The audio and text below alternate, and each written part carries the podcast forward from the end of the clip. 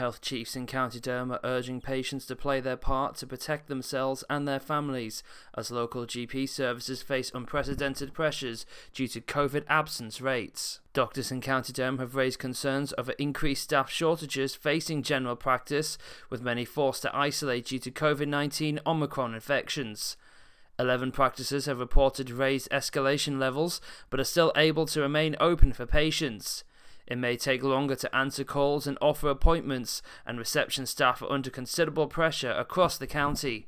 To help ease pressure on primary care, patients are being asked to consider alternative ways to seek healthcare treatment when they need it. County Durham Urgent Treatment Centres in Peterlee, Durham, Shotley Bridge, and Bishop Auckland are open seven days a week, 365 days a year for minor injuries or illnesses that require urgent attention but are not life threatening. Anyone unsure which health service is best for their needs can contact NHS 111 online 24 7 at www.111.nhs.uk.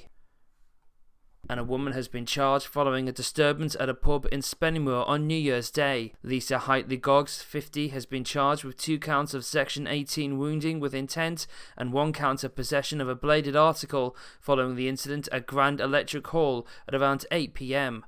Two women were taken to hospital where they were treated for minor injuries. Miss Heightley Goggs of Witton Drive, Spennymoor, appeared at Newton Aycliffe Magistrates Court on January 3rd and was released on bail with conditions. She is next expected to appear at Durham Crown Court on January 31st.